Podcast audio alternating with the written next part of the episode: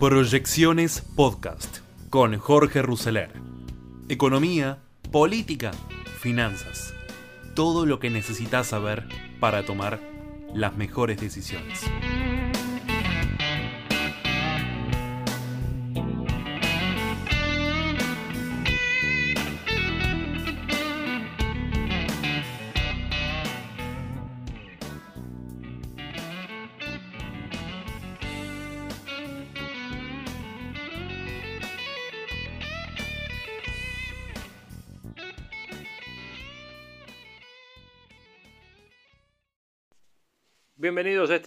Capítulo de proyecciones del día de hoy, miércoles 7 de julio del 2021.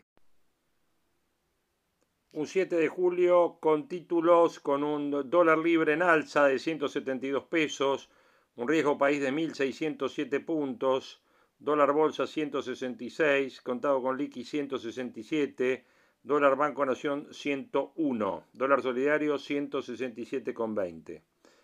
Una noticia que salió ayer en luta, hoy parece que es definitiva. Lamentablemente murió Carlos Reutemann, el ex piloto de Fórmula 1 y ex gobernador de Santa Fe. Tenía 79 años y estaba internado por diversas patologías. Su hija Cora confirmó el deceso, dijo, papá se fue en paz y en dignidad después de luchar como un campeón. Empleados del hospital de Quilmes lamentaron que Mayra Mendoza no confiara su salud en ellos. Alberto Fernández dijo la verdad, es que yo quisiera ganarle a Cristina. El jefe de Estado aseguró que pretende que su gestión sea más progresista que la primera de su vice en la concesión de los derechos para las minorías. Asesinaron al presidente de Haití, Jovenel Moise, un magnicidio. Estaba en su residencia privada. El ataque fue perpetrado por un grupo de individuos no identificados el primer ministro declaró el estado de sitio y se teme por la salud de la primera dama. No se teme porque también falleció la primera dama, que fue víctima del tiroteo. El magnicidio generó condena de líderes políticos de todo el planeta y República Dominicana cerró sus fronteras. Ustedes saben que República Dominicana comparte la misma, el mismo territorio isleño con Haití el gobierno argentino repudió el asesinato del presidente de Haití que fue acribillado en su propia casa. Juan Grabois pidió cambios en el gabinete, dijo que el gabinete es muy porteño y blanco y que le faltan boxeadores. El dirigente del Frente de Patria Grande volvió a mostrarse crítico con Alberto Fernández y advirtió que hay una degradación del tejido social. Llamó a cumplir con el compromiso del Frente de Todos en este momento electoral hay que recordar de dónde venimos. Bueno, ahí lo tienen a Grabois. Bianco, otro sigue la campaña, acusó a Juntos por el Cambio de militar el exilio y el odio al país. Ni el nazismo se animó a esto, dijo. El jefe de gabinete bonaerense se refirió a las personas que optan por dejar la Argentina en medio de la pandemia y en un contexto de crisis económica. ¿Qué tal, eh? Dieron un salto que ni siquiera el fascismo, el nazismo y ninguna autocracia europea se animó a hacer. Están tratando de instalar que este es un país que no tiene ningún tipo de oportunidad y esto es falso. Es el mejor país de América Latina. Hay muy pocos países tan ricos y diversos que ofrecen tantas oportunidades para la población como la Argentina, declaró en Radio Delta. Bueno, Ahí ustedes están viendo. Un fiscal pidió los cruces telefónicos de los que organizaron la vacunación VIP de los funcionarios. Bueno, sigue toda la eh, los ecos del triunfo de Argentina ayer en la Copa América a Colombia por penales. Baila ahora es la desafiante frase de Messi para Jerry Mina su ex compañero en el Barcelona. El capitán de la selección vivió de manera efusiva la tanda de penales ante Colombia y apuntó contra Jerry Mina, con quien compartió el plantel en el Barcelona. Atentos a lo que se va a venir.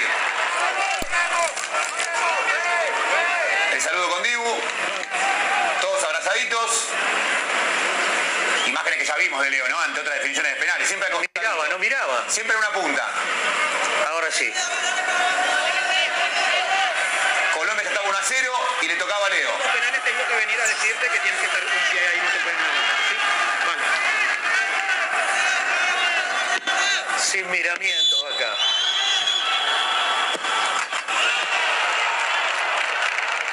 Y ahí se va un vamos la cola, ¿eh? Para darle ánimo a Dibu. Opina se siempre iba a le costó a Messi en ese vuelo particular cada vez que jugamos con Colombia. Se iba a venir el show de Dibu. Abrazarse con los compañeros y arranca el show de Martínez. Y las frases, ¿eh? No se pierdan las frases.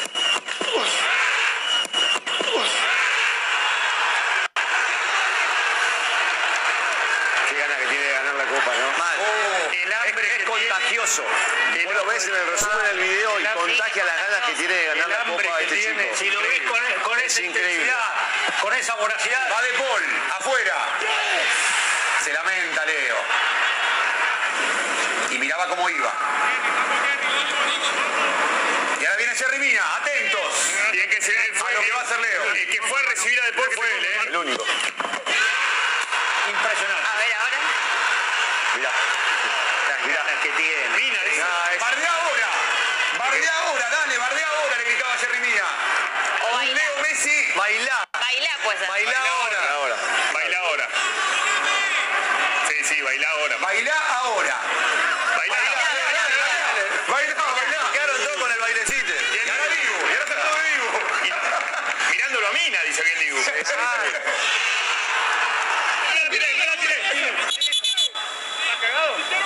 Martínez, Martínez. Ay, Martínez. Mírame, mírame, mírame. Mírame, mírame la cara. Mírame la cara. Mírame la cara esa no. Mírame, mírame, mírame. Eso fue el final. Esa la habíamos escuchado. Mirá cómo se ríe. Mírame, mírame. Se ríe Messi. Va el penal de Lautaro, clave. Argentina pasaba al frente 3 a 2. Muy bien lo patea Lautaro, el penal, ¿eh? Muy bien. Muy bien lo patea.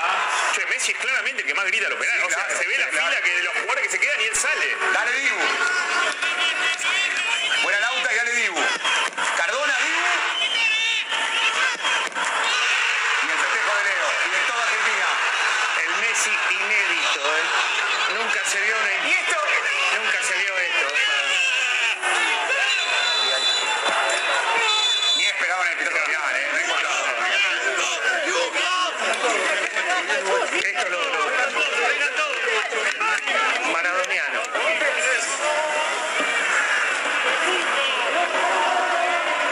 Vengan todos, pedía Dibu. Bueno, ahí veíamos la reacción de Messi ante los penales, cómo vivió el equipo argentino. Esta Copa América no es una más para Messi, el capitán confía muerte en sus compañeros y en poder sacarse la espina que tiene clavada con la albiceleste en Brasil. Tras igualar uno a uno, Messi volvió y vivió de manera efusiva la tanda de penales ante Colombia. Incluso tuve un cruzo verbal con Jerry Mina, con quien compartió plantel en el Barcelona en la temporada 2017-2018. Bueno, ahí tenemos algunos de, las, de los temas que obviamente hoy están este, eh, siendo eco, la racha de Scaloni, los recuerdos de Higuaín, los memes del triunfo argentino, mira que te como, todas las frases de Dibu Martínez a los jugadores rivales, Martínez debió ser expulsado, Castrilli analizó los gestos de Dibu y se viralizó. Con Messi así se le puede perder el miedo a Brasil. Nota del Cholo Sotile en Infobae, dice la pulga que dio la asistencia en el gol de Lautaro viene siendo la gran figura de Argentina a lo largo de toda la Copa América. Sin duda hoy la Copa América es uno de los grandes temas. Yo creo que los tres grandes temas tenemos la Copa América, lamentablemente el fallecimiento de Lole Reutemann y el magnicidio en Haití, ¿no? Me parece que son los temas predominantes en lo que es la información general. En lo que tiene que ver con la economía, un conflicto gremial paralizó los puertos del Gran Rosario y las exportaciones del agro están frenadas. La medida de fuerza la lleva adelante la UOCRA. Desde el sector privado aseguran que el reclamo no guarda vínculo alguno con la actividad agroindustrial. Piden la intervención estatal. Precios cuidados con subas del 5% en promedio. El gobierno renovó el programa con el que aspira a paliar la inflación en alimentos. Bitcoin, ¿por qué Goldman Sachs cree que la criptomoneda más popular va a ser superada por el Ether? ¿Qué más tenemos? El Consejo Agroindustrial Argentino, preocupado por la ley Yolanda, cuestionan que se presente a la producción como una ideología. ¿A qué se están refiriendo? Es que el Ministerio de Ambiente y Desarrollo Sostenible lanzó una consulta pública que duró una semana a través de una convocatoria que no está basada en la economía verde y circular, sino desde el Consejo cuestionaron esta decisión. Juan Cabandier el ministro de Ambiente y Desarrollo Sostenible. El Consejo Agroindustrial Argentino manifestó su preocupación por los ejes epistemológicos presentados por el Ministerio de Ambiente y Desarrollo Sostenible para implementar planes de capacitación para funcionarios nacionales y provinciales en la ley Yolanda. El espacio conformado por más de 60 entidades cuestionó la consulta pública lanzada por el Ministerio la semana pasada en la que propone considerar los sistemas productivos actuales como modelo de desarrollo hegemónico y una ideología.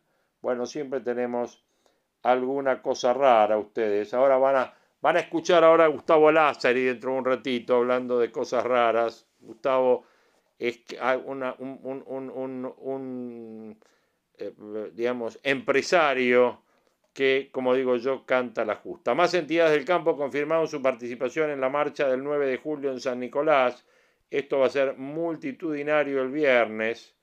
La misma se va a realizar a partir de las 10 de la mañana en defensa de la producción y del trabajo y es organizada por productores autoconvocados. Acuérdense que va a ser multitudinaria.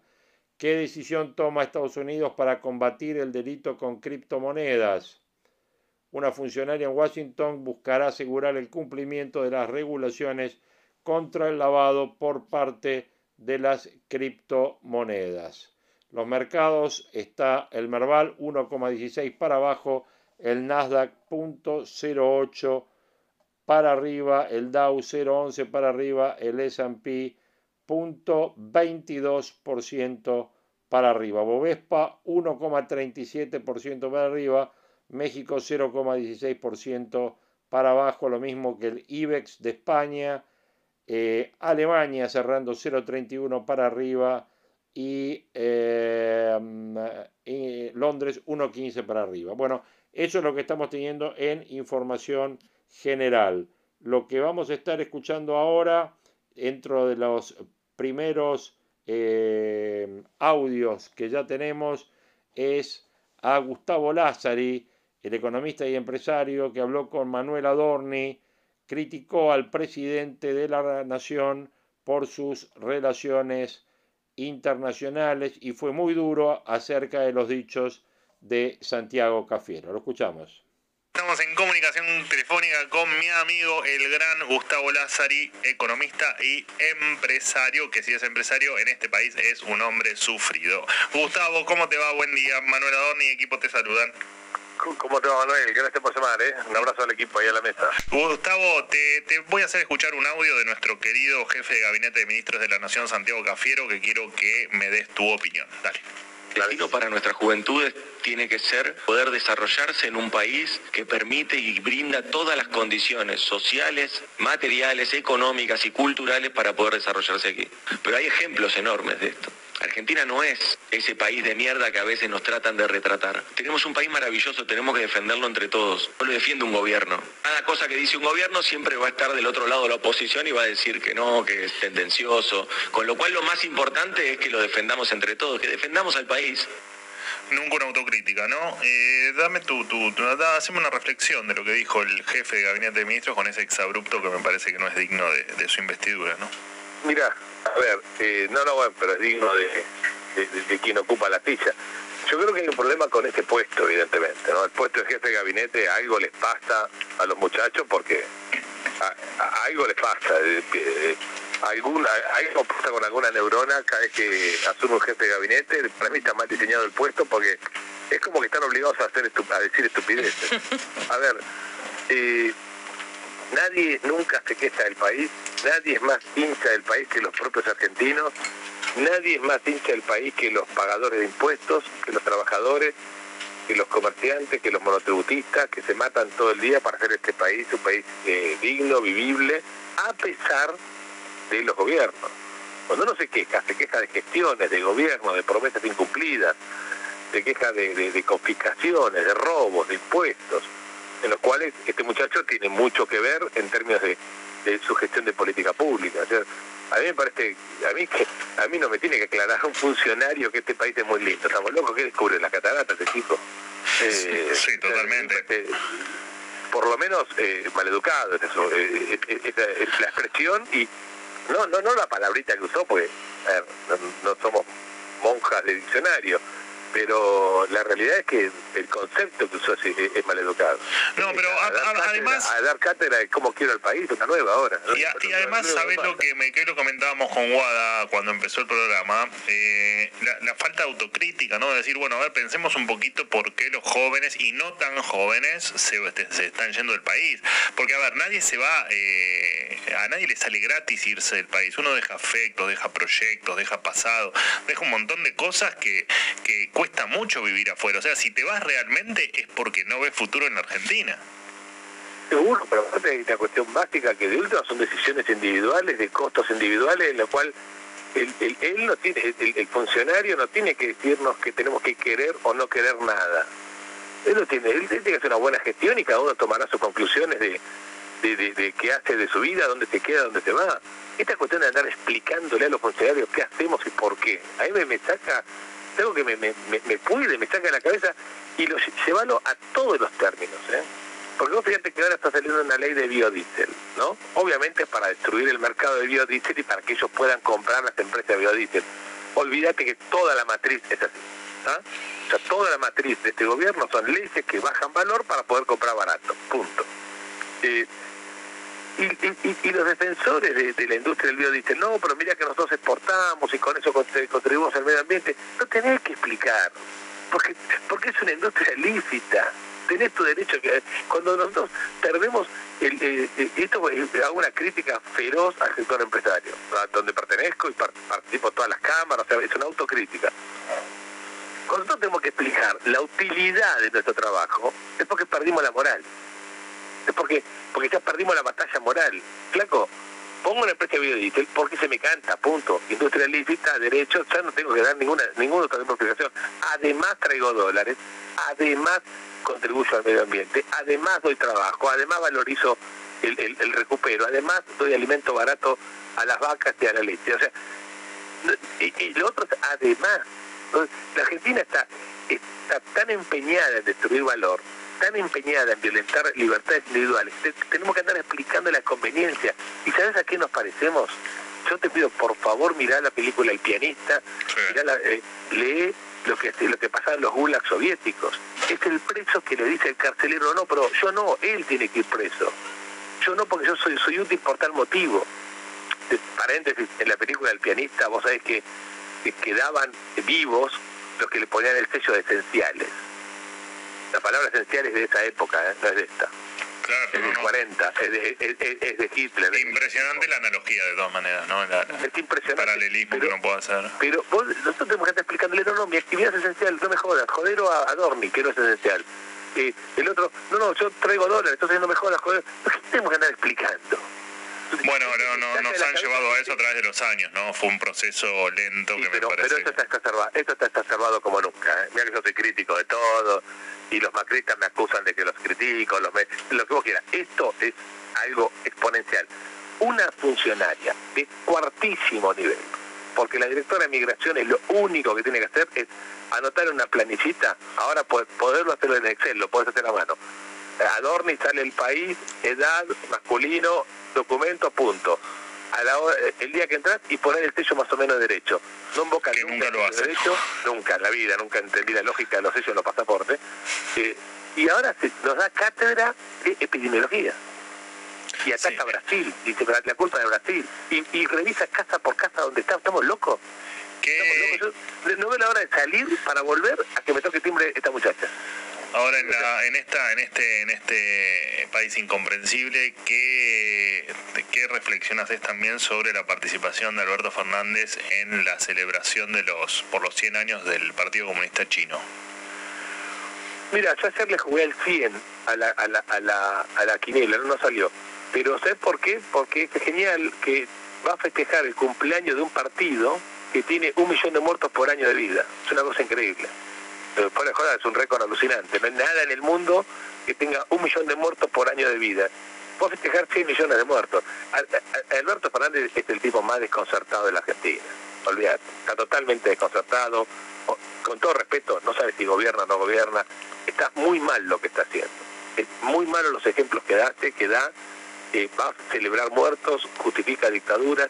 Vos fíjate una cosa, que Argentina es amiga de cinco países a los cuales ningún argentino emigra.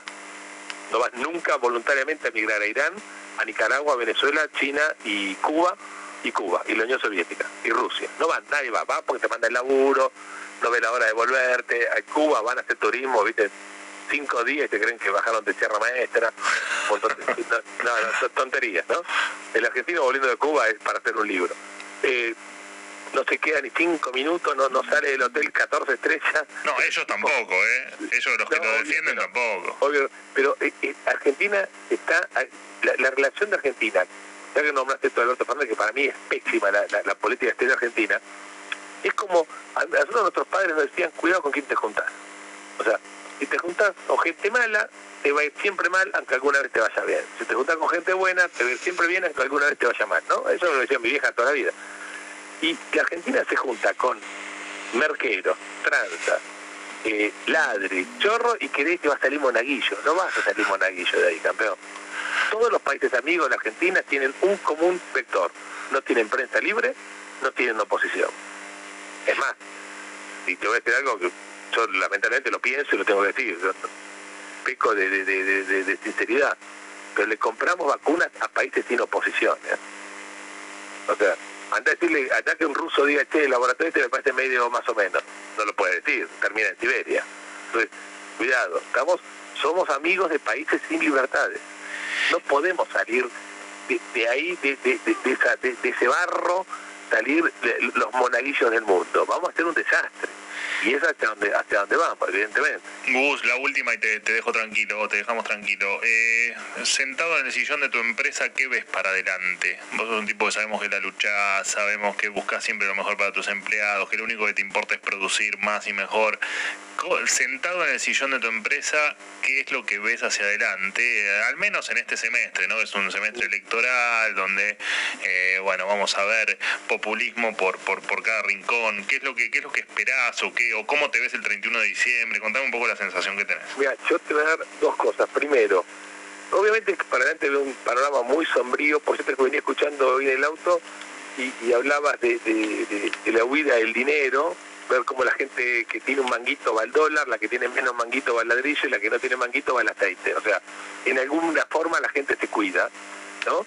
Y, y acordate cuando el Papa nos decía que no tengo que mandar la plata a los paraísos fiscales, bueno, si, si no roban, el hombre se, se, crió en una cueva cuando y salió cuando pudo enfrentar peligros, si no se guarda, es una cosa lo más natural del mundo, lo más moral, ético y, y alucinante del mundo. Pero te voy a decir algo, algo bueno. Esta semana hablé con dos clientes que querían expandirse. ¿Viste? Y vos decís, ¿qué les pasa? Claro, la, vida normal sigue. Y los políticos se agarran de tipos que dicen, no, no, yo tengo que ir para adelante. O sea, el mundo pyme es un mundo que va para adelante. Ahora, vos sabés que en las dos cuentas, en los dos papeles que hicimos, porque me, dicen, che, quiero tu opinión, y yo a mí me encanta, me encanta aprender de negocios, ¿viste? Una, con una compitería extraordinaria no chiquita, todo, político, pero, pero con una fuerza terrible, eh, cuando pones al Estado no entra. Entonces, ¿qué veo? Y veo frustración de muchos tipos que van a intentar emprender y el Estado le va a caer con, todas las garras, con regulaciones, con impuestos, que no lo va a dejar progresar. Y en uno de los casos, uno dice, pero ojo que capaz que una parte de la opción es que me vaya afuera, una chica, ¿no? de, una sociedad de este negocio. Y digo, mira qué loco que en Argentina tenemos que hacer eh, eh, cuadros de negocios, programas de negocios, y una de las variables es que emigre el socio. sí, sí, es impresionante. impresionante. Son las, son las polinómicas más difíciles. Yo creo que esto lo, lo mandás a Harvard, los pibes se, se, se, quedan. Se vuelven locos y no, pero aparte no te encaja en ninguna ecuación eso. No, no te encaja. No tenés forma de calcularlo. ¿Cómo hacer un plan de negocio donde una posibilidad es que migres? lamentablemente. Qué triste, este, ¿no? Este es el dilema argentino. Un sector privado que quiere progresar, crecer, que piensa en sus hijos, que vos en el escritorio, tengo las fotos de los pibes acá en el escritorio. O sea, y te tengo que dejar una fábrica ordenada, como sea. Porque, y, y, y, lo voy, y lo vamos a hacer. Y por otro lado tenés palos en la rueda en forma permanente. Te nombro uno de hoy, porque hoy lo habrán seguramente comentado. Por DNU a los obreros no lo dejan elegir su obra social. No hay Sí. que ser sátrapa, hay que ser delincuente. O sea, ¿por qué el obrero no puede elegir la obra social y, y, y, y Mayra Mendoza sí? Estamos locos, está anestesiado, este país está dormido. ¿eh? Eh, eh, nos tiraron un polvo la- del ambiente, no sé qué, pa- qué pasó acá. Sí, yo me quedo con lo que dijiste, ¿no? Me parece que estamos dormidos. es- está claro que estamos dormidos. No, no, no, no hay otra conclusión, digamos. No, no. Yo, Al menos que que- uno pueda decir al aire. Sí, estamos en el aire, ma- eh. Vos, vos, te mando un abrazo y, y gracias por la comunicación. Gracias por el llamado, perdón si se fue alguna palabra. ¿eh? Por favor, un placer, Gustavo. Te mando un abrazo gigante. Gustavo Lazari, economista Audios que van a estar escuchando en este podcast de hoy de proyecciones. Eh, el pase de Manuel Adorni con Babi Echecopar, realmente escúchenlo porque vale la pena. Por eso lo ponemos, generalmente no solemos poner pases, pero este pase sí que vale la pena. Ya lo escuchaban a Adorni en la nota recién con láser y bueno, escuchen el pase. Vamos a tener una nota de Marcelo Longobardi con Alejandro Katz, muy interesante también, donde se refleja el momento institucional político que está viviendo la Argentina. Eh, vamos a estar eh, también eh, escuchando el resumen de noticias que Longobardi hizo esta mañana respecto de cuáles son los principales títulos y sus comentarios. Y por último, van a tener un reportaje a eh, Beatriz Arlo que le hace en el programa Mesa Chica José del Río, más allá del editorial de José del Río, que también vale la pena. Todo eso en este capítulo de proyecciones de hoy.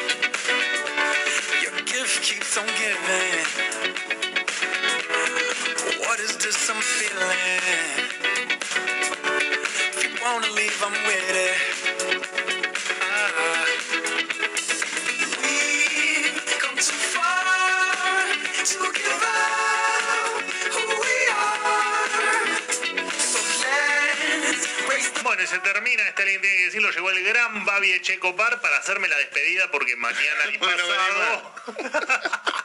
Bueno, Porque ¿les gustó Adornis en Rivadavia? Llamen y digan. Bueno, muy bien. parte- no, bueno, pues claro, mañana y Me encanta no Adornis. vengo Yo, eh, por una suspensión que le hicieron eh, de, de aire. Sí, No, ahora me llega. Voy a, voy a casa a recibir el telegrama. esta- yo la verdad que te admiro tanto, te veo la noche con Leuco. Gracias, Yo quiero decírselo públicamente eh, al compañero. Me gusta tanto la forma que tenés de hablar y cómo pones las bolas, porque realmente bueno, yo después lo voy a hacer en editorial esto. Venía en el auto pensando, eh, jodido, yo me a pensar.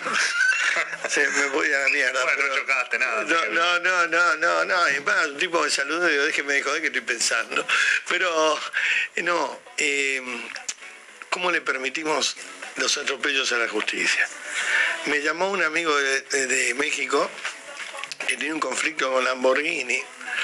Eh, a él le vendieron la, la propiedad del royalty de Lamborghini cuando Lamborghini estaba fundido y se olvidaron. Entonces me dice, che, lo tiene la jueza que está en lugar de Ollarvide, de Capuchetti. Sí. Dice, estoy perdido, ¿no? Le digo que no, pero el análisis es qué feo cuando alguien dice, uy, qué cagada, lo mío fue a la justicia. Totalmente. Porque ahí sabes que vas, entras perdiendo, ¿no? Entonces, Bueno, como decía Ta- Tato Bores, siempre decía, ¿no? Qué triste las sociedades donde sus jueces merezcan ser juzgados. Y es un poco lo que pasa, lo que está pasando en la Es Argentina. muy triste y además, recién hablábamos en la prepro, que yo tengo una preproducción de 30 segundos, no paso y pregunto qué hay. Pero digo, vos viste que la oposición ya se olvidó de, de- apelar a la justicia, o sea, mañana la largan a Cristina y todo el mundo sigue pensando si Bullrich vuelve, si se va, si la reta le crece el pelo. Nos han entrado, eh, y además, ¿sabes una cosa? Estoy muy decepcionado, porque creo que en un punto son todos socios. Son Bueno, es un poco la sospecha que tenemos todos, ¿no? Sí, ha cambiado la mentalidad de la gente. La gente no dice quién va a venir. Dice, son todos socios de la misma runfla, que cuando llega uno le perdona al otro el carpetazo. Y, y, bueno, yo creo que me voy enterando de cosas hasta de amigos, porque uno a un candidato lo puede apoyar porque, porque lo quiere o porque hay plata. Eh, mi mujer siempre me dice, ¿cómo es posible que haya periodistas que tienen tantos departamentos, tantas casas y vos debes las expensas? ¿no? ¿A dónde te gastaste? Ni hablar. No, es que nunca agarré sobres. Y cuando ves tanta corrupción, te preguntás, ¿habré hecho bien o habré hecho mal en la carrera? De no haber, eh, no haberme eh, corrompido. ¿Está bien dicho? Corrompido. Sí, sí, sí, sí. Entonces, este, por eso te digo, qué sé yo, hoy no hay grieta, ¿viste? Yo creo que hoy hay un circo propuesto y dispuesto a cagarnos a todos los argentinos, donde están los de Cambiemos, están los del peronismo, están los del kirchnerismo. Por eso se- no te parezca extraño que Moró del radicalismo se vaya con Cristina y que mañana vuelva al radicalismo y que pasado esté como candidato a presidente el hijo de Alfonsín. Bueno, a mí me sorprende mucho cuando, mismo pasó con Alberto Fernández, ¿no? Cuando viven en esas torres en Puerto Madero y le preguntan, bueno, ¿y de cómo compró esto? No, me lo prestaron y nadie dice nada. No, y qué fácil sería para mí o para vos comprarte un auto y cuando te dice, ¿con qué te lo compraste? No, me lo prestó Figoli. Claro. Y ahí terminó. Claro, pero no, te investigan y te mandan los Claro, a ver, la van al registro a ver si le ven las patentes. Bueno, eh, me parece que en un punto eh, lo que está podrido es lo que está en, eh, es lo que está en escena, que es todo. Es todo, y, claro. y la verdad que me da me- me- el silencio de la reta. No sé, me parece, eh, hablo de lo mío, ¿no? Porque ya de la corrupción de ellos conocemos todo. Sí, hablo sí, de sí, lo que yo confiaba. Y después cuando te llama Ahora empezó un, un nuevo trabajo para los periodistas, Adorni, que son los llamados de los lastimados, los heridos, ¿no? Esto es como la mujer que la dejan. Eh, empieza a difamarte porque, porque Porque sí. de alguna forma se tiene que vengar. Bueno, ahora están los, los, los de la mesa chica, los que comían en Puerto Madero, los que querían golpear el gobierno anterior, todo y que te dicen, ¿por qué no le preguntás a ese 270 millones que tiene con el otro, el que los hermanos que viven en San Nicolás son los testaferros? ¿Viste? Vos te enterás de cada cosa. Sí, que te todavía se Bueno, pero más el- podridos. El, problema es la justicia, porque en definitiva la división de poderes es eso, ¿no? Cuando un poder es corrupto, los otros dos controlan y castigan y, y- y- o los sacan del lugar. Acá el problema es que me da la sensación que los tres poderes están corrompidos. Totalmente sucio. Está Entonces todo es muy difícil porque- Y además creo que el tema no es cambiar un presidente o los diputados. Exacto. El tema es barajar y dar de nuevo con nuevos nombres. Y los nuevos nombres no se quieren ensuciar con los nombres viejos. O sea, ninguno quiere entrar en el cajón de las manzanas podridas. Tal cual, es así. Y- y es no- así. Lo que pasa que si es así como lo es, salir de esto nos va a costar más de un dolor de cabeza. Hoy lo voy a... a- eh, eh, llamen a Kovaldov, por favor, si quiere salir al aire un rato. El único No, que me aclara. Un Un genio, genio, un genio genio. total. Porque, porque, viste, la decepción es muy grande. Me- me- no, no hay entusiasmo. Y han hecho lo que querían. Hacer que la gente pierda el entusiasmo para las elecciones porque no hay candidato. Tal cual, es así. Y, y, a ver, y se puede sospechar, y yo sospecho que están todos este, mezclados en una mierda donde por ahí hay un llamado telefónico, digo, no te postules, bajate, subite, andate, ponete un costado. Bueno, dicen que esas listas se arreglan cinco minutos antes del cierre, por algo es, ¿no? Pero por supuesto. Por algo es. De todas maneras, eh, qué difícil que es dar esperanzas en la Argentina, ¿eh? Es muy Es que, difícil. pero bueno, mira, yo siempre pongo el ejemplo de... Después te dicen vender patria, golpista, pero que digo, qué me- me difícil chupa un que huevo. es, eh. Pero el tema es eh, que, por ejemplo, cuando yo siempre pongo lo peor que me pasó en la vida, que fue la muerte de mi mujer, y en un momento el médico, ella me pidió un cigarrillo en la habitación del sanatorio, y, le digo al médico, escúchame, eh, tenemos confianza divino, me dijo, ¿quiere fumar? Y dale. Pero escúchame una cosa, ¿cómo le veo un cigarrillo y si se va a morir? Ese momento del cachetazo, es en el medio de la cara, te, hace reflexionar de muchas cosas. Y la patria, este, che, va a subir, eh, sigue Cristina.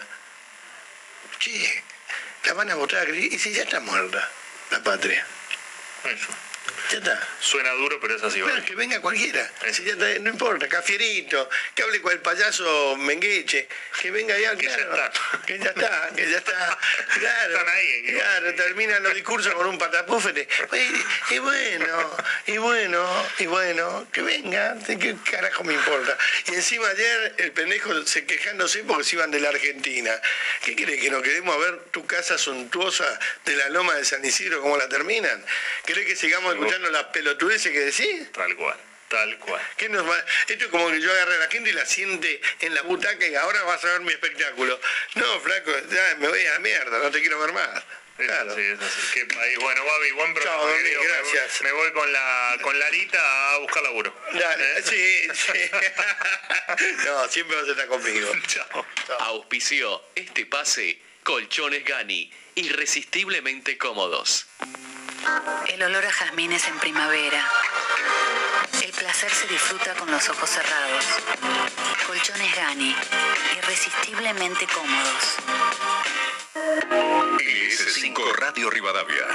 Transmitiendo en su frecuencia AM630 desde los estudios ubicados en Arenales 2467, Ciudad Autónoma de Buenos Aires.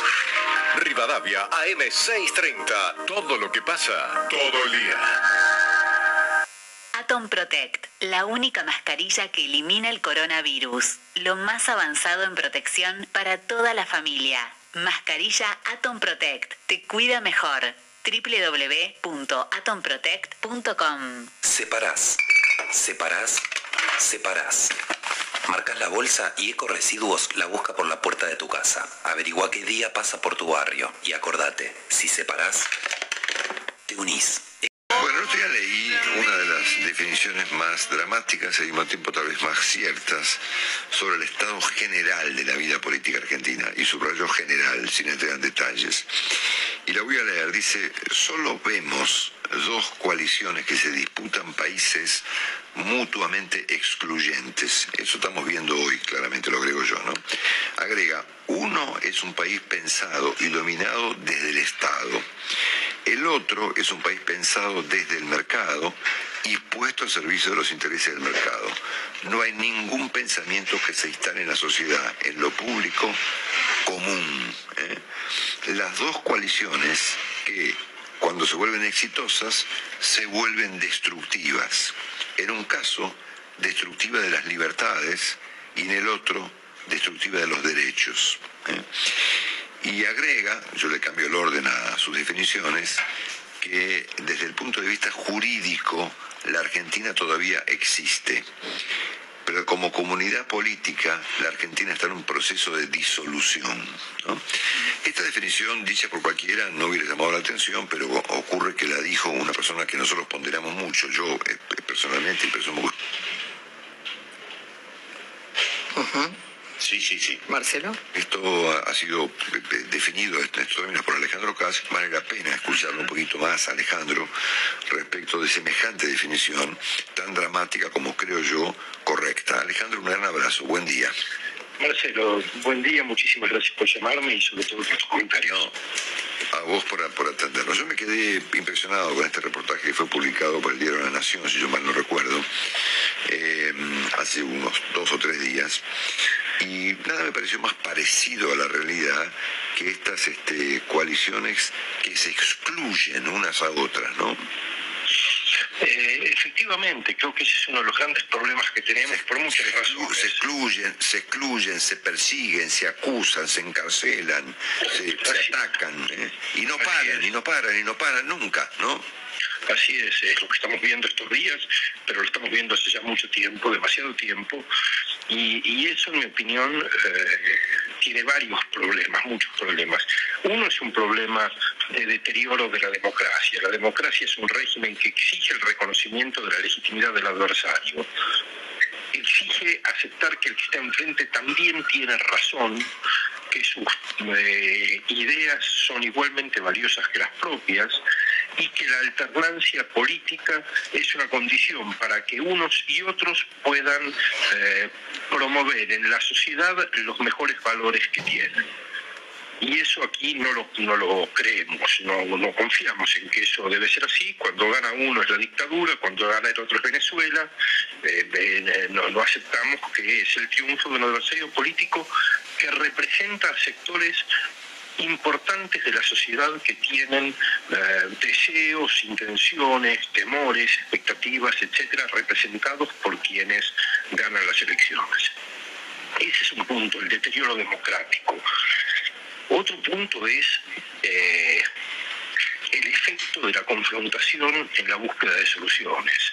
Es evidente que eh, una sociedad necesita el conflicto, porque el conflicto permite expresar ideas, intereses, etcétera, pero también necesita el consenso. El conflicto y el consenso son igualmente importantes.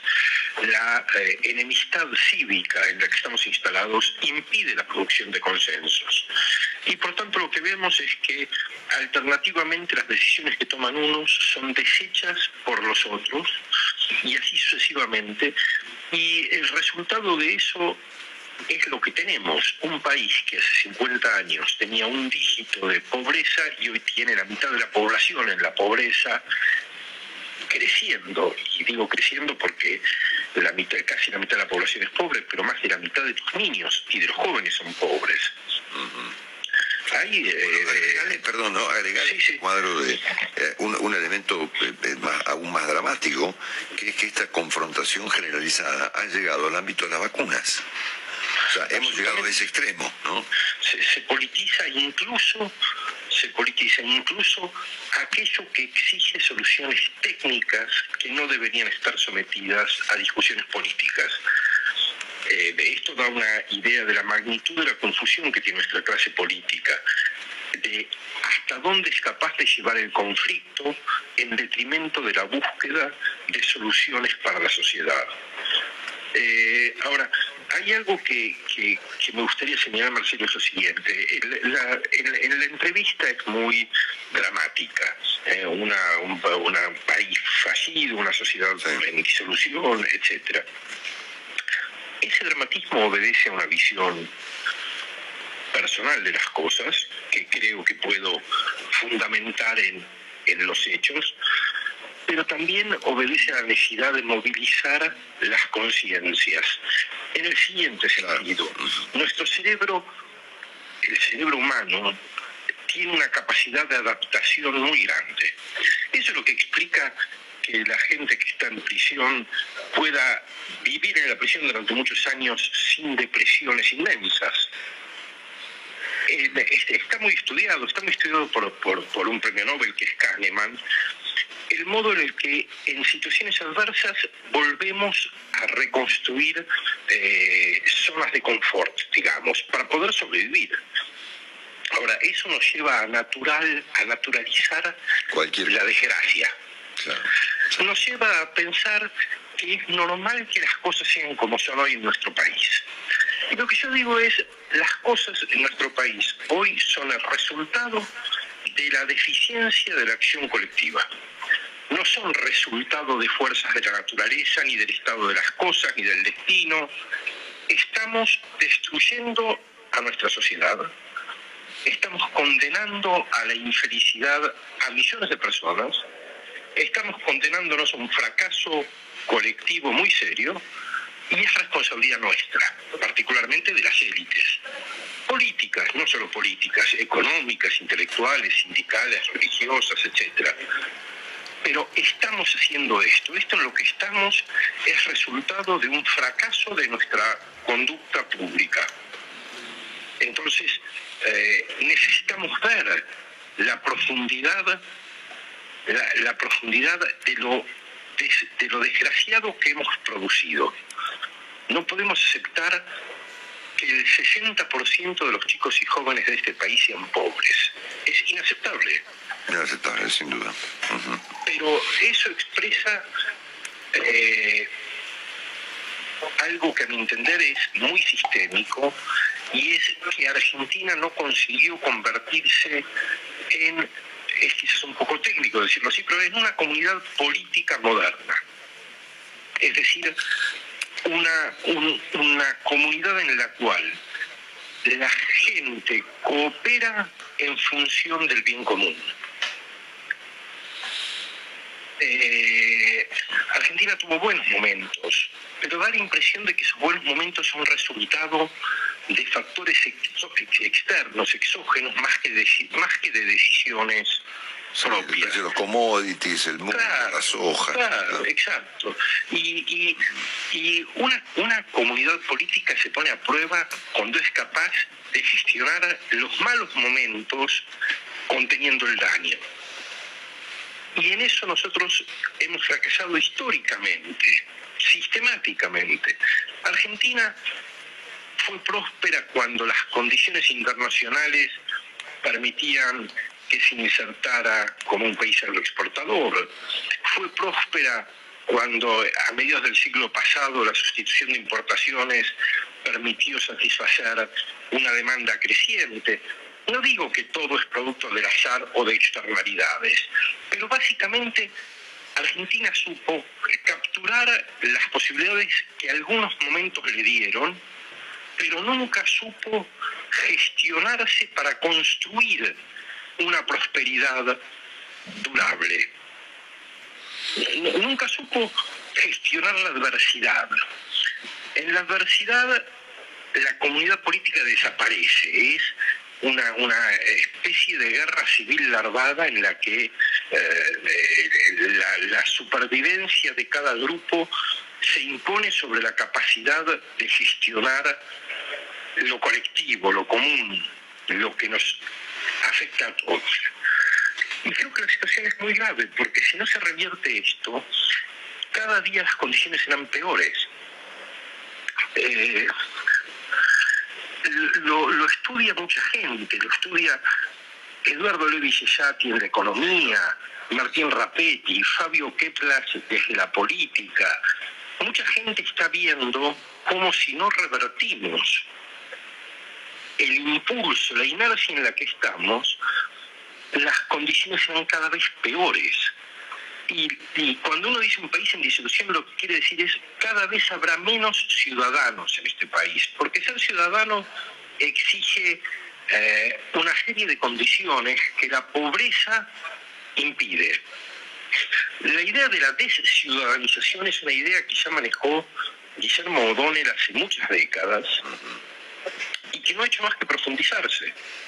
Entonces no podemos tener una sociedad de no ciudadanos, una economía desmodernizada, eh, eh, una sociedad cada vez menos dinámica, ¿eh? Eh, una sociedad en la que la posibilidad de progreso, de movilidad social, de ascenso, de futuro se deteriora, este, una sociedad en la cual los sectores medios saben que sus hijos van a vivir peor que ellos.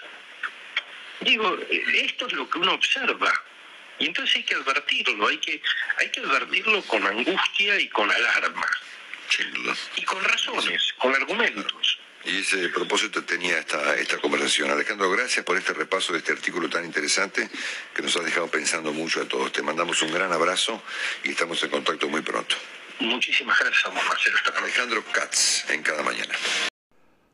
Hola fónicos, esto es Tiempo de Desafíos en fonicanews.com como todas las semanas y ustedes saben también en la app de Fónica Play. Mi nombre es Jorge Bruseler. Vamos a estar charlando respecto de la actualidad política y económica que nos apabulla, ¿no? Me parece, en estos tiempos. Hemos leído en la semana que Santiago Cafiero habló y dijo que no iba a haber ninguna devaluación, ni antes ni después de las elecciones. Comprendemos que un jefe de gabinete no pueda responder de otra manera a esta pregunta. También se sabe que en la Argentina y en todo el mundo generalmente las devaluaciones no se anticipan y menos en un año electoral. También es obvio que el gobierno nunca quiere devaluar, tarde o temprano esto ocurre a pesar del gobierno. En lo inmediato está muy claro que todo el mundo, para el dólar oficial de 100 pesos que maneja el gobierno, no se toca prácticamente hasta que cuenten el último voto en noviembre. A lo sumo el 1% mensual, la mitad o un tercio de lo que es la inflación real va a ser la devaluación. Lo que no queda claro y resulta cada vez más incierto es cómo va a ser el gobierno sin devaluar después de las elecciones. Cómo logra estabilizar una economía cada vez más inundada de pesos por la explosión del gasto y con el dólar y la brecha camino al 80 o al 100% o más según cuánto se emita y cómo se vaya definiendo la contienda electoral. Nadie quiere pesos y nadie suelta los dólares. El avance en las decisiones para estatizar la hidrovía y sobre todo la irrupción desde la Dirección de Migraciones de una funcionaria fanatizada, muy identificada con Cristina, que dejó al país virtualmente sin vuelos y con las fronteras cerradas, como quizás viéndolo como una venganza contra la clase media que viaja para vacunarse en Estados Unidos, alimenta la percepción de un gobierno que se va radicalizando cada vez más en lo económico y en lo político. Si nadie en el gobierno de Alberto Fernández tiene capacidad de poner un límite al extremo de dejar a un país sin que prácticamente puedan despegar y aterrizar aviones, y todo por alimentar un resentimiento contra los turistas o la clase media que no vota el cristianismo, ¿qué pensar de los que ya no tan jóvenes funcionarios pueden pensar con el dólar y la economía después de las elecciones? El cepo aéreo ya existía, el país tenía las fronteras y los aeropuertos semicerrados porque entraban 2.000 pasajeros por día, cuando lo normal es 30.000 pasajeros. Argentina ya era el país que más vuelos había cancelado y que más aislado estaba. Lo que se hizo fue profundizar semejante disparate, una salvajada hasta en materia sanitaria por la complicación con el regreso de médicos, especialistas e insumos críticos para atender estas urgencias. Los interrogantes ya se presentaron, el plan para llegar a las elecciones parece bastante claro, lo que nadie sabe es cómo sigue después, el lunes después de votar en noviembre. En lo inmediato se congela todo, dólar, precios, tarifas, se reparte la mayor cantidad de subsidios posibles, hay una explosión de gasto público y una explosión de emisión monetaria. Se puede discutir si con esta estrategia se gana y si se llega a reactivar el consumo para las elecciones o si el dólar y la inflación terminan arrasando con todo. El plan está claro y se profundiza. Se anunció el fin de semana un bono para los jubilados en julio-agosto para compensar la inflación del primer semestre. Merecida contención para el sector pasivo, sin duda. Lástima que se atienda con emisión de billetes sin respaldo que van a seguir generando más inflación en el segundo semestre. Se anticipa un decreto electoral para un aumento generalizado de salarios a lo Néstor en el 2003-2005 si efectivamente el gobierno no va a devaluar en forma brusca y significativa la moneda, lo cual sería además lo deseable, si no está disponible un plan de estabilización creíble para los mercados, entonces, ¿qué planes tienen para salir de la crisis? Esa es la pregunta y este es el desafío. La economía se ve cada vez más afectada por la incertidumbre política y sanitaria, Falta verificar si la decisión correcta, aunque muy tardía, del gobierno de permitir el ingreso de vacunas norteamericanas logrará efectivamente la llegada de dosis en cantidad para detener el ritmo de contagios que eviten nuevas cuarentenas y el cierre de actividades. Ya está probado que en el país la existencia de un stock fluido de vacunas no significa que las dosis lleguen a tiempo. Argentina sigue con un ritmo muy bajo de vacunación mientras informa que hay más de 4 millones de vacunas en stock sin aplicar. Mirando cifras y resultados, el sueño cementista de un plan de inmunización masivo y militante a la cubana y sin la ayuda de las vacunas de Estados Unidos fracasó. Aún siendo optimista, la tragedia humanitaria y socioeconómica para la Argentina seguirá presente todo este año y buena parte del año que viene. También está claro que las últimas experiencias de política económica de la Argentina, incluyendo las administraciones de Macri y de Alberto Fernández, revelan que la cultura del gradualismo termina siendo un denominador común. Tal vez el resultado de una dramática realidad, un país con 20 millones de pobres, 5 millones de indigentes, antes de sincerar una devaluación.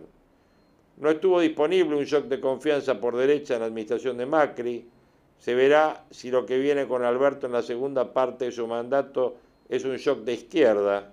No parece tan probable una radicalización que suponga romper con el fondo y ni siquiera buscar un acuerdo después de las elecciones.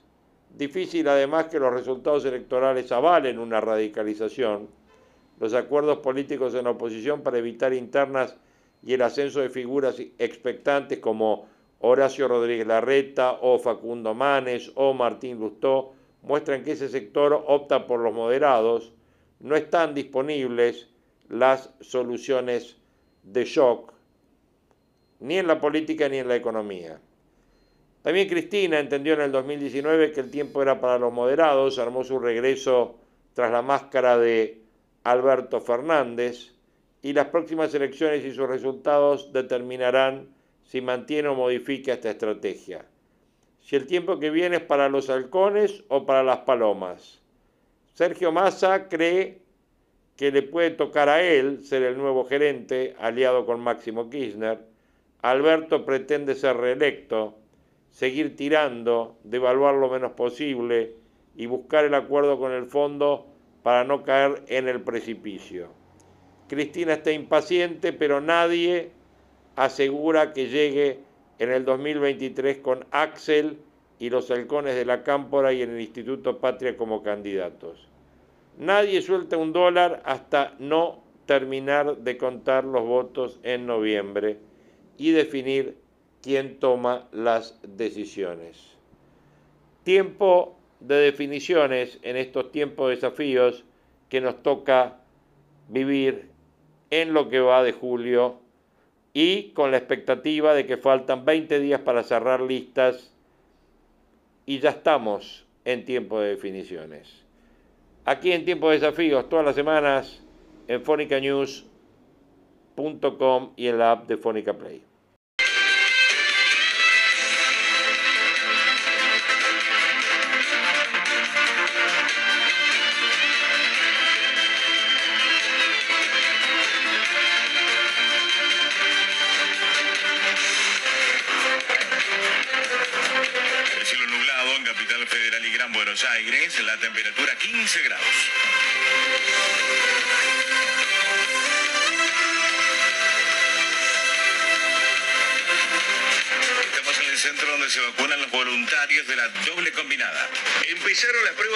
De vacunas. Estamos en el centro donde se realiza la experiencia. Los voluntarios llegan a la sede del Ministerio de Salud porteño, donde quienes tengan la primera dosis de Sputnik B y cumplan los requisitos necesarios recibirán como segundo componente AstraZeneca o Sinopharm. Las personas que se someten a la prueba serán monitoreadas por 21 días y en ese tiempo se conocerán los resultados. Al ingresar a la posta de vacunación, esto nos decían. Yo tengo la primera dosis de Sputnik de hace más o menos 30 días y el ministerio me llamó para ofrecerme de hacer la prueba con la combinación del resto de vacunas. ¿Sabe cómo es el procedimiento? Sí, sí, tengo un consentimiento por escrito de 10 hojas que firmé, leí con detenimiento y acá estamos. ¿Qué le contaron? ¿Qué decía el consentimiento? Que es probable, probablemente me combinen este, AstraZeneca o este, eh, Sinopharm junto con la Sputnik, que es mi primera dosis. ¿Alguna preferencia? Preferiría que sea la misma vacuna, la misma dosis de la que me colocaron, pero la verdad que vengo muy confiada. Rodrigo Jorge Mitre informa primero. El blue estable después de tres días consecutivos de alzas entre el jueves y el lunes subió tres pesos. La brecha entre el blue y el dólar oficial es de 76%. Dibu Martínez, la gran figura de los penales ante Colombia, hace revivir los penales de Goicochea a 31 años de la semifinal ante Italia en el Mundial 90. Llega Serena. Si lo tira afuera. Si ataca Goicochea. La Argentina será finalista. Allí va Serena. Serena.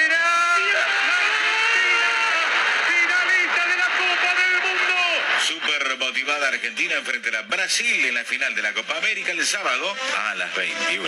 Tránsito. Se mantienen complicados los ingresos a la ciudad de Buenos Aires, ambas manos de General Paz, también Panamericana a partir de Don Torcuato y la autopista del oeste desde Aedo en dirección a la ciudad. Hay congestión eh, para cruzar Richeri hacia Delepiane y también anticipamos que a partir de las 10 de la mañana se espera una concentración en la zona del Congreso con posterior movilización hacia Pisurno al 900 y a las 11 habrá un corte en la Valle Talcahuano. Buenos Aires, la temperatura 15 grados, la humedad 93%. Mitre informa primero. Ha muerto entonces este, el presidente y la primera dama de Haití. Eh, él es un, era un empresario joven de cincuenta y pico de años, eh, dedicado, había empezado con un negocio chiquito y se había convertido en un empresario de la energía. Y detrás de cierta formalidad que él mantenía en materia institucional, había una convulsión en Haití, como ocurre habitualmente, ¿no es cierto?, en Haití y hoy en día en gran parte de nuestra región, ¿no es cierto? Bueno, así que veremos en las próximas horas qué hay detrás o qué hubo detrás de este magnicidio ocurrido esta mañana, repito, en Haití. Ayer el presidente Fernández ofreció un discurso en el contexto del centenario del Partido Comunista Chino, eh, un proceso que está hoy muy observado por los países occidentales, básicamente por sus violaciones a los derechos humanos. ¿no? Saben que China ha reprimido brutalmente eh, cualquier intento democrático en Hong Kong, China amenaza la independencia de Taiwán y de todo el mar del sur de China, China ha perseguido y persigue a la minoría uigur, asunto que está hoy en día preocupando al mundo entero por las condiciones de esta persecución. Eh, y por supuesto en China no hay ningún nivel de expresión eh, de libertad, ni, ni- de libertad de prensa, ni libertad de opinión, ni democracia, ni, ni siquiera partidos políticos, ¿no es cierto? Siendo que ayer era el turno en la conmemoración en cuestión de los partidos políticos, ¿no? El presidente Fernández habló como presidente de Argentina y como hombre del peronismo y compartió eh, curiosamente este, este espectáculo ofrecido ayer por el presidente Xi Jinping, que como muy bien explicaba ayer con Jorge Renata Marcelo Cantelmi, está cada día más radicalizado, ¿no? Eh, compartió el escenario con algunos eh, personajes muy raros del mundo que han hablado también ayer este, en, em, en- en frente al presidente chino, entre ellos un personaje siniestro llamado Rodrigo Duterte, eh, que es el presidente de Filipinas, em, que, bueno, es una mezcla, digamos, bastante atómica entre un Donald Trump y un Vladimir Putin, ¿no? Si uno mezclara a ambos, bueno, de eso sale un, un sujeto como, como Rodrigo Duterte, un salvaje, ¿no es cierto? También lo hizo el presidente de Zimbabue, ¿eh? junto con el presidente Fernández, antes o después, el presidente de Kazajstán, el eh, presidente palestino, el presidente de Pakistán eh, y otras eh, figuras de esta envergadura, ¿no es cierto? Así que de esto participó ayer nuestra República Argentina. También este, hizo un aporte al debate público el señor Santiago Cafiero, que dijo, la Argentina no es ese país de mierda que nos quieren retratar, lo hizo ante una reunión del Consejo Multisectorial de la Juventud, ¿no es cierto? Que es una, un ámbito que está en el caso de nuestro programa, estaría reservado para Leandro y para María, ¿no es cierto? El resto de nosotros no podríamos ni pasar por la puerta. Doctor? El doctor, el doctor. No, el doctor no, el doctor no, por supuesto que no. Bueno, que allí dijo, allí él, él respondió, digamos, a esta, a esta amenaza que se cierne sobre la Argentina, que es la gente que piensa que la Argentina es, es eso que él dijo, ¿no es cierto? Mezclando, por supuesto, seguramente las eh, críticas que hay hoy en día al, al comportamiento del gobierno, de la oposición, de la justicia, de la economía, mezclando esto con la Argentina, que pobre país, nada tiene que ver con el comportamiento de nuestra dirigencia política. Bueno, también es noticia esta mañana Carlos Zanini, que ayer este, prometió avanzar no ya solamente contra el correo argentino, sino contra todo lo que yo presumo que queda, en rigor de verdad, de lo que se llamó SOCMA, el, el Sociedad de Macri, el grupo Macri, ¿no? Este, mm, bueno, eh, esta, esta noticia, eh, siendo que ya era bastante polémica la quiebra del correo argentino, considerando las circunstancias legales del caso, que no vienen en este momento a cuento, a juicio de Eduardo Van que escribe esta mañana sobre el tema en Clarín, es un modo que ha encontrado el kirchnerismo de subir a Macri al ring de la campaña. Pero para Joaquín Morales Solá, que también escribe sobre el tema de la nación de hoy, es eh, que la justicia se ha vuelto a poner, a juicio de Joaquín, al servicio de la persecución. ¿Eh? Lo, que, lo que Eduardo Van sugiere es una cuestión política, eh, Joaquín sugiere que es una cuestión de persecución personal al expresidente Macri. El correo va a apelar, esta, según le encuentran en los diarios, va a apelar este fallo que, que se ha condenado a la quiebra, diciendo que el eh, señor Zanini eh, no ha sido como su jefa un abogado exitoso, ¿no? más bien todo lo que ha tocado lo ha, lo ha hecho medio mal, digamos. ¿no? Eh, puede que toda esta historia termine con un fallo adverso al fallo original que, que condenó al, al correo a, su quiebra. ¿no? Este, saben que la señora Kirchner es, ha sido obviamente una exitosísima abogada en, en algún lugar que por el momento desconocemos, pero no dudamos, no dudamos de su palabra, por supuesto, pero Zanini ha metido la pata eh, judicialmente en más de una oportunidad, así que puede ocurrir que en este caso haya ocurrido, haya ocurrido lo mismo. Respecto del Papa Francisco, no hay muchas noticias, excepto una versión que sugiere que se recupera, que yo presumo que será así, eh, pero varios diarios internacionales esta mañana sospechan, ¿no? Yo no tengo ninguna, ningún fundamento para sospechar, solo me limito a contarles que, por ejemplo, hoy la tapa del New York Times, o ayer anoche la tapa de su portal, decía que el secretismo habitual del Vaticano genera dudas sobre la salud del Papa Francisco. Bueno, se han recuperado eh, ya 36 víctimas fatales del derrumbe ocurrido en el departamento, en el edificio Champlain Towers de la ciudad de Surfside de Miami, eh, y hay aún ciento y pico de personas que están desaparecidas, por cierto. Y por supuesto continúa la escalada represiva en Nicaragua, se están arrestando a cualquiera, digamos, líderes campesinos, estudiantes, ¿no? Una cosa medio a la China, ¿verdad? Y efectivamente sobre este asunto tan delicado la Argentina no tuvo la valentía de ofrecer un punto de vista adverso, como ha hecho por ejemplo el Pepe Mujica o tantos dirigentes políticos de la región, este, condenando semejante atrocidad que está ocurriendo en, ¿cómo se llama? Este, en, Ameri- en América Latina. Bueno, eh, algún repaso de los temas vinculados a la pandemia incluyen que, mm, eh, bueno, se ha confirmado que el, entre comillas, personal de salud vacunado en el Hospital Posadas no fueron 4 o 5, como sugirió en su momento la doctora Bisotti, sino 385 personas, incluido el presidente Fernández, según Hernán Capielo, periodista de la Nación, eh, registrado allí como personal de salud, ¿no? Somos tan truchos, ¿no? Eh, porque por supuesto... Había necesidad. Si vos vas a acordar al presidente y lo que dice Hernán es verdad, vamos a poner Alberto Ángel Fernández, presidente de la República. Ahí se terminó. ¿entendés? No hace falta truchar nada. ahí. No hace falta explicar que Fernández es personal de salud, porque no lo es, ¿no es cierto? Y está muy bien que se vacune el presidente. Yo no, no, no, este, no, no critico eso ni cerca, por supuesto. Es más, suerte que se vacunó el presidente porque él se contagió del coronavirus y teniendo factores de riesgos eh, pasó la enfermedad sin mayores inconvenientes. Pero ¿para qué poner una cosa por otra? No? Bueno, pero lo importante del caso no es esto, sino que la doctora Bisotti nuevamente ha engañado a los argentinos, ¿eh? porque no fueron cuatro o cinco las personas sometidas o ajustadas a este criterio VIP, sino fueron casi 400 personas, ¿no? Asunto que debieron explicar, por supuesto, las autoridades del Hospital Posadas y todo el Ministerio de Salud. Bueno, quedan este, unos 14.000 varados en el mundo en un asunto que ya se vuelve tragicómico, ¿no es cierto? Porque, por supuesto, es un tema que no tiene ninguna cuestión, ninguna, ninguna re- relevancia sanitaria, ¿eh?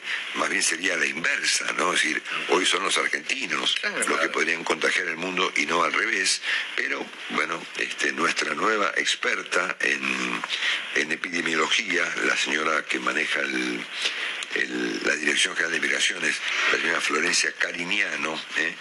ha dicho que Brasil nos ha perjudicado a todos por sus fronteras y este, cuando lleguemos a un determinado porcentaje de la población vacunada vamos a ir abriendo.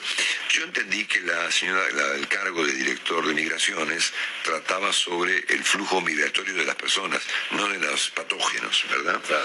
Pero para eso está el Ministerio de Salud, ¿eh? en todo caso, para que en todo caso opine sobre el flujo migratorio de los países, ¿verdad? En cualquier caso, este, la... Hay una sola epidemióloga, Marcelo, que es la que define acá, parece. Sí, claro, bueno, claro, por supuesto. Bueno, lo cierto está en que, lo cierto está en que, mm, a qué iba yo con esto, a que mm, este asunto ya no tiene ningún fundamento, digamos, es una, es un capricho que tiene la Argentina de perjudicar a los argentinos en el exterior sin ningún sentido epidemiológico, ¿verdad? Bueno, según este, la provincia de Buenos Aires, hay un montón de municipios que han completado su vacunación, ¿no? Bueno, 31 en total, ¿verdad? A mí se me ocurre que debiéramos discutir qué quiere decir en la Argentina completar la vacunación. Claro. ¿No? Porque no, no, no está claro ese criterio. Para nosotros, para mí, es la doble vacunación cuando corresponde con determinada vacuna. Pero, evidentemente, los criterios en la Argentina son cada día más laxos. Ayer, el ministro de, la, de Salud bonaerense, el ministro Daniel Goyan, eh, bueno, planteó que en esta etapa no va a haber combinación de vacunas en la provincia de Buenos Aires como si en ese sentido avanza la ciudad de Buenos Aires. Quiere decir que entonces los bonaerenses deberán esperar a que algún día lleguen las segundas dosis de la vacuna Sputnik, eh, por supuesto está lejos de ocurrir. Nuestra brecha vacunatoria sigue siendo muy grande y eso es un gran peligro para el país y para las personas que han sido vacunadas con una sola dosis. Ayer hemos tenido 22.000 contagios prácticamente, estamos cerca de los 4.600.000, ha habido 470 muertos, eh, 96.900 en total desde que arrancó la pandemia, y nuestro número de muertos sigue siendo muy alto en relación con el número de casos registrados. O hay muy pocos casos registrados o hay demasiados muertos. Por esta relación, 20.000 a 500, no se está dando en ningún lugar del mundo.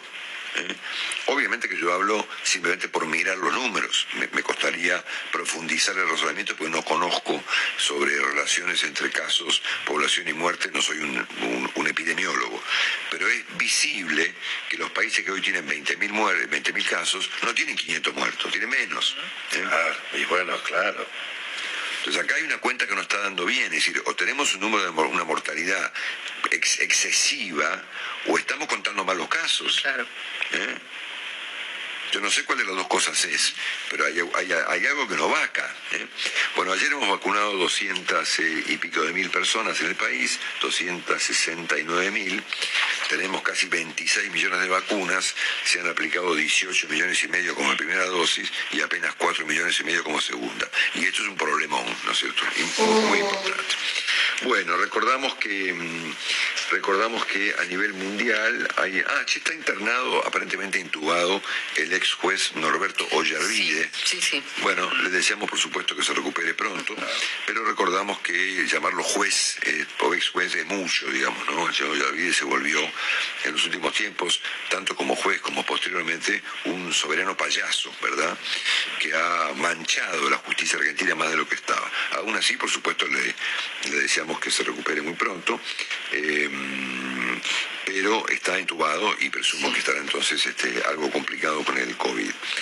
Bueno, em, hay algunos problemas en el mundo. ¿eh? Saben que hay, eh, aunque los números son más bajos que en la Argentina, en Gran Bretaña 20 y pico de mil casos, España 14 mil, Francia 3 mil y pico, Alemania menos de mil.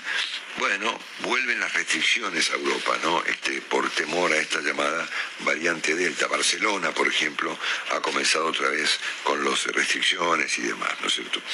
A la inversa, el Reino Unido, eh, a pesar de que eh, hoy la BBC habla de explosión de, explosión de casos, que es un término, bueno, que están aplicando 20, mil, 20 y pico de mil contagios. ¿Qué dirían de la Argentina? Entonces, aún con esta su- supuesta explosión de casos, el gobierno de Boris Johnson ha, ha resuelto abrir todo, ¿no? Así que la BBC lo considera una arriesgada apuesta del gobierno británico em, eh, frente a la, a la pandemia. Bueno, eh, hay un, un escandalete con, con Guatemala, que me, lo, me lo contó hoy Juan Dillon, porque el gobierno de Guatemala compró 16 millones de vacunas de Pfizer, de, mm, Pfizer, perdón, de Sputnik, y recibieron exactamente 970 mil, ¿eh? de las cuales 808 mil corresponden a la primera dosis. Esto hay un despelote ahora contra el presidente de Guatemala, Alejandro Yamatei, por esta contratación fallida con, el, con los rusos. ¿no? Bueno, eh, y finalmente un comentario bastante dramático, digamos, sobre el hecho de que nuevamente, nuevamente el oficialismo en el Congreso se negó a tratar la ley y modificarla, por cierto, eh, para poder acordar algo, incluso una donación con Pfizer, ¿no? Eh, por lo tanto, el presidente tuvo que recurrir a este decreto de, de- improvisado, por cierto, este, y el oficialismo se ha negado otra vez a modificar la, la ley. Parece a propósito, ¿no es cierto? Estados Unidos está enviando esta semana esta misma semana dos millones de vacunas a Bolivia y Paraguay, le ha enviado esas vacunas a Guatemala de Pfizer y en la lista que se actualizó anoche eh, no está incluida la Argentina, al menos por ahora, eh, para recibir donaciones eh, de la vacuna de Pfizer. Este episodio, que a mí me ha resultado muy, lamentable y por supuesto un escándalo, ha generado un comentario que yo comenté hoy temprano del doctor Juan Carlos de Pablo que escribió en su newsletter Contexto este lunes por la noche, no recuerdo un ejemplo más nítido que este de jugar con la vida y la muerte de varios miles de seres humanos. Totalmente. Él se refiere muy especialmente a los eh, jóvenes eh, que tienen que padecen comorbilidades y que solo pueden ser vacunadas eh, con la vacuna de Pfizer, ¿no es cierto?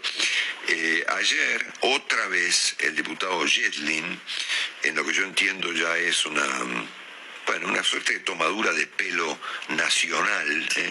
habló de la cautela ¿eh? con la que la Argentina ha tomado el tema de la ley de vacunas. Lo escuchamos para cerrar este repaso de esta mañana. Definitivamente, lamentablemente, y sí, posiblemente, ese exceso de cautela que pusimos en el texto de la ley hizo que los laboratorios norteamericanos eh, no, no hayan querido o podido, digamos, firmar con nosotros contratos. Y bueno, esto se ha resuelto ahora, entendiendo de que ahora hay una ventaja competitiva real para estas empresas, dado que son la única, por lo menos Pfizer, la única que hoy para chicos de 12 a 18 años estaría autorizada por el momento. Nosotros quisimos darle al ministerio una herramienta que sea lo suficientemente potente para que pudiera contratar con todas las empresas y si ese, si ese es el punto, sí, definitivamente la ley para eso no sirvió, aunque sirvió definitivamente para contratar con muchas empresas y pudimos vacunar a los argentinos eh, con muy buena vacuna, digamos. Cada mañana, Marcelo Longobardi. Veo acá economía política a fondo. De todo, ¿eh? tenemos Beatriz Arlo, tenemos a Esteban Bullrich, tenemos a Jorge Giacobbe, política, economía, bueno, y los compañeros de siempre. Un abrazo, Pablo. Abrazo grande, José, buen programa. Vamos.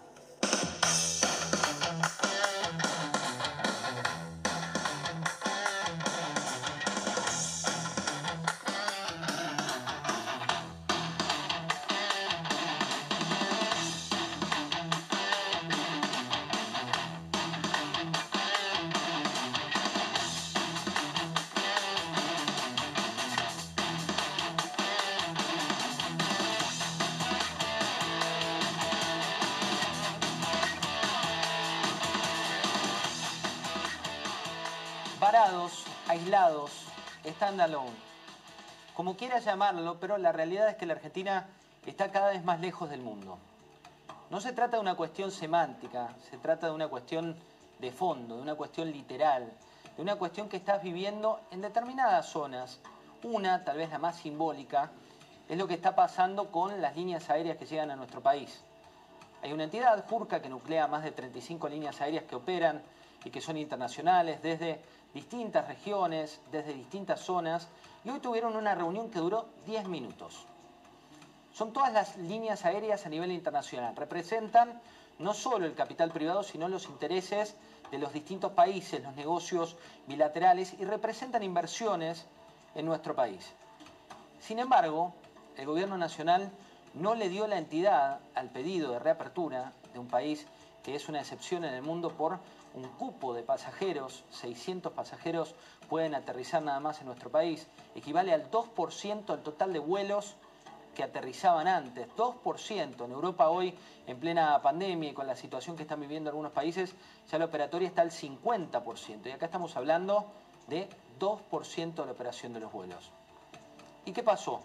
La reunión no tuvo funcionarios de primera línea, la reunión duró 10 minutos, no hubo promesas, solamente hubo casi una formalidad de escucha. Y fíjate, hablando con uno de los directivos de una de las empresas más tradicionales de, la Argentina y también más influyentes de la Argentina, decía, qué paradoja la Argentina. En el peor momento de la industria aérea, ponemos un cepo aéreo. En el peor momento del sistema de salud, de estrés del sistema de salud, empezamos a debatir un proyecto que tiene que ver con la estatización, la expropiación, la nacionalización, la intervención, el cruce de distintos sectores. Llega el invierno y volvemos a las escuelas presenciales, algo que te veníamos diciendo tenía que haber pasado en primavera, en verano, en otoño, todo el tiempo tenía que haber estado las escuelas presenciales. Sin embargo, en invierno, con encuestas en la mano, dicen volvamos a los colegios, volvamos a las escuelas. No están las segundas dosis de la Sputnik, pero hablamos del nivel de vacunación. Tenemos un problema de dólares, de faltante de dólares, y se nos ocurre intervenir la hidrovía, que es por donde circula el 80% del comercio exterior, que es por donde se generan los dólares que vienen a nuestro país, en un país que tiene las reservas del Banco Central cada vez más estresadas, y un país en el cual los dólares lejos están de abundar, son un faltante real. Es un país en el cual Moyano se convierte en un dirigente ejemplar y el sector privado se convierte en un enemigo de turno. Es un país en el cual el Banco Central va a atravesar un veranito en pleno invierno de sus reservas con una emisión monetaria récord para darte a vos la sensación que la economía está mejorando, cuando en realidad va a ser solamente una sensación térmica que no tiene fundamentals como para defender esa situación. Es un país en el que ese veranito se va a dar en el marco de un ajuste, tal vez el ajuste más grande que hayan tenido los jubilados en el último tiempo, con una pérdida de poder adquisitivo no solo producto de la inflación, sino de una reforma que se vende como una reforma en favor de los jubilados y no hace más que perjudicar su poder adquisitivo. Es un país en el que la inflación va a estar en torno al 50% cuando te venden un presupuesto que la tiene al 29%. Es un país en el que te dicen que aumenta el salario mínimo vital y móvil con un objetivo que no es justamente el salario mínimo vital y móvil, sino que tiene que ver con las urnas que están cada vez más cerca. Fíjate lo que pasa con los aviones como una muestra de una pequeña Argentina.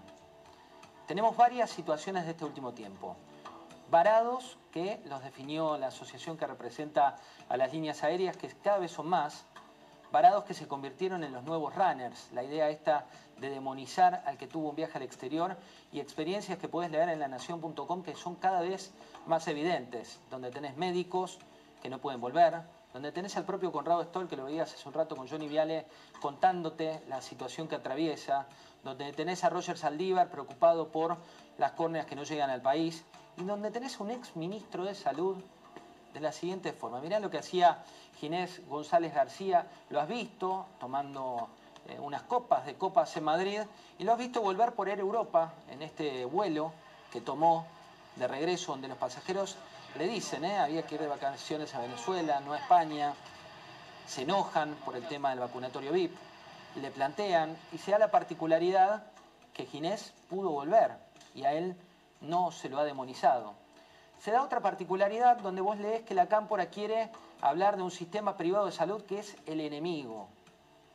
Sin embargo, y cabe aclarar, lamentamos y mucho cualquier tipo de problema de salud, no va por acá el cuestionamiento como el que tiene eh, Mayra Mendoza, no ese es el cuestionamiento, pero sí el cuestionamiento está en la falta de respeto a vos, si tuviste algún familiar internado, en la falta de respeto a vos, si sufriste con alguien que, que el coronavirus lo dejó fuera de este plano, y tenés que no está internada en un hospital público que le envió una carta, está en el Hospital Austral.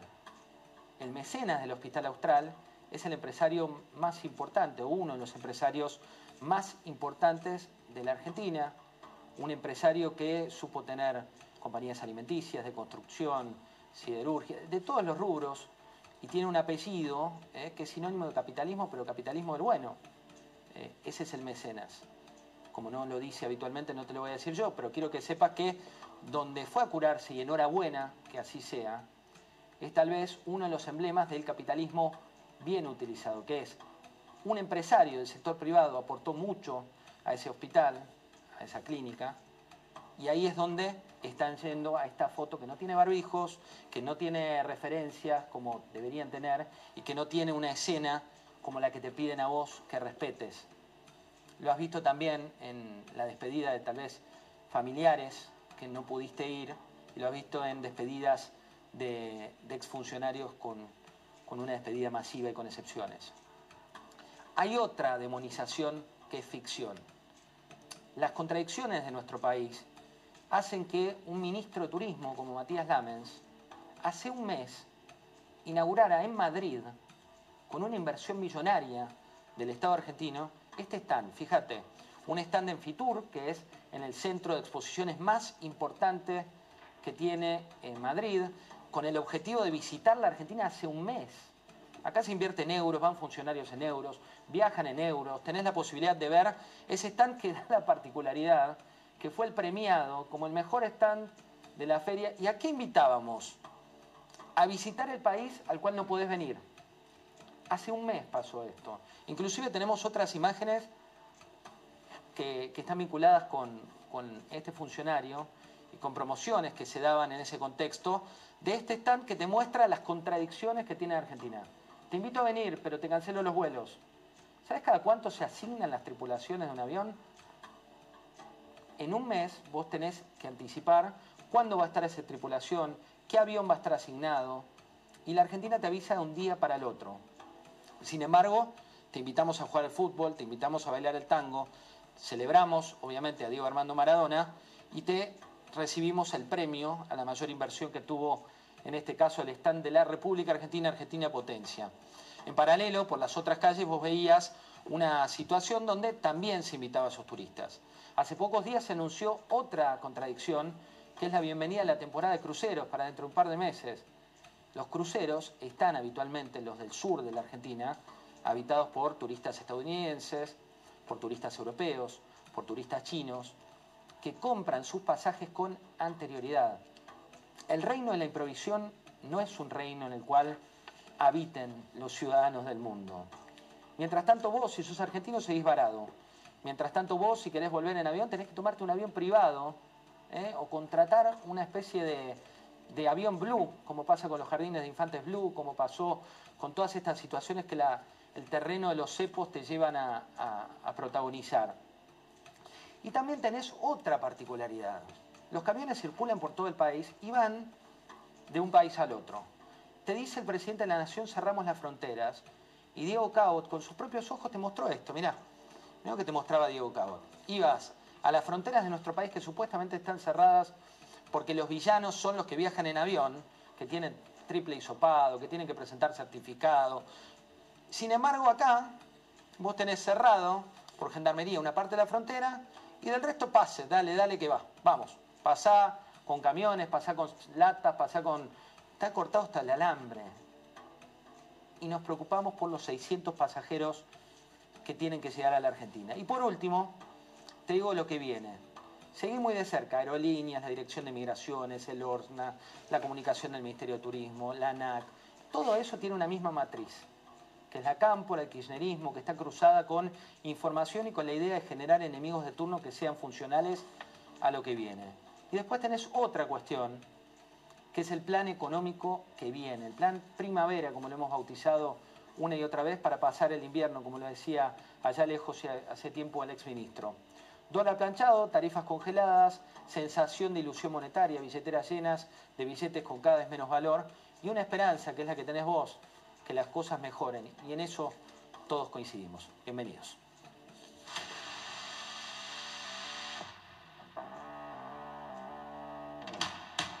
Sabemos que las variantes que van a entrar en el futuro eh, con una sola dosis no alcanza, ¿no? Y en toda la provincia de Buenos Aires la vacuna libre se extiende a todos los mayores de 45 años. El Partido Justicialista de Argentina y el Partido Comunista Chino han tenido una histórica relación. Argentina no es ese país de mierda que a veces nos tratan de retratar.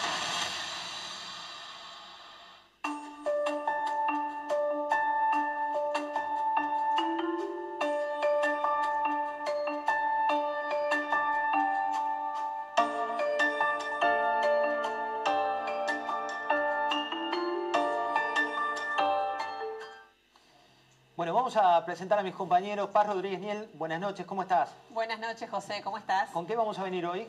Vamos a hablar de la suerte judicial que han tenido los varados hasta ahora. Y también vamos a hablar del caso del correo argentino, la quiebra y por qué Mauricio Macri dice van por mis hijos. Repetimos, está grave Lola Reutemann, eh, su hija Cora Reutemann salió a aclarar que está muy grave, pero que, que por suerte todavía no, no falleció. Alfredo Sainz, buenas noches, ¿cómo anda usted? ¿Cómo anda José? Bueno, vamos a hablar un poco de los cuatro números que amenazan al plan primavera y, y a la campaña electoral del Frente para Todos, los cuatro números de economía que, que no, se están, no le están cerrando a Guzmán.